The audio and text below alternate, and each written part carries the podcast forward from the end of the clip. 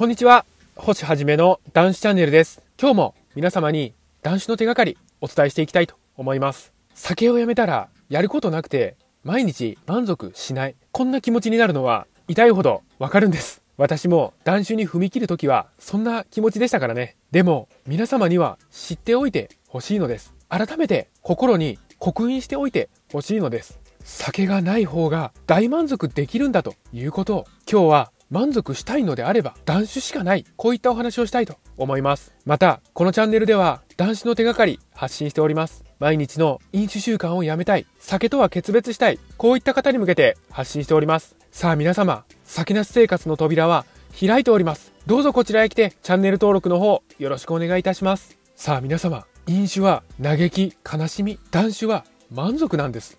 過去の私は毎日こういう生活を送っていたんです。酒のつまみを用意して酒とともにそれらを流し込む。飲み始めは楽しいし、確かに満足できる瞬間が訪れるんですよね。ですが3時間後は嘆き悲しみが待ち受けていたんです。酒が飲みたい欲求に従った結果、本質的な満足は一切感じられず、虚しさだけが残るんです。本質的な満足とは自らのためになったという満足のことです。飲酒にはそれが全くありません。飲んだ後には偽りの快楽が終わってしまった、こういった嘆き悲しみが訪れることになるんです。そして偽りの快楽を求め続けざるを得なくなるんです。その最たるものが、夕方になれば飲酒欲求が襲ってきて酒が飲みたいな、これこそまさに偽りの快楽を求め続けていることになっているんです。ですがやはり過去の私は信じることができませんでしたね。酒なし世界を期待することなんて信じられなかったですね。酒をやめるなんて人生終わった、こんな思いが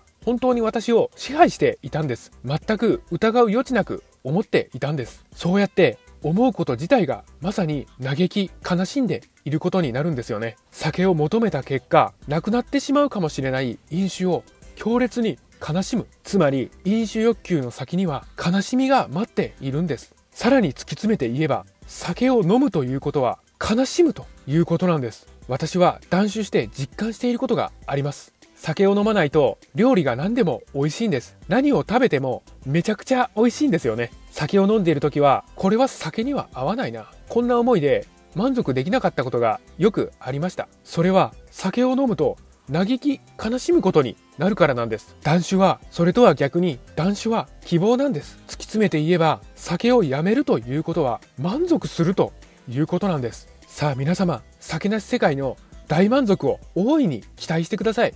例えば現在酒を飲んでいる皆様は和菓子なんか食べますか？それもあんこたっぷりのおはぎなんてまず食べませんよね。まあ食べるという方もいるかもしれませんが、私は断酒以来和菓子には目がないんです。おはぎや大福餅を食べると大満足してしまうんです。皆様の酒なし世界ではどんな大満足が待っていることでしょう。飲酒は嘆き悲しみ、断酒は大満足なんです。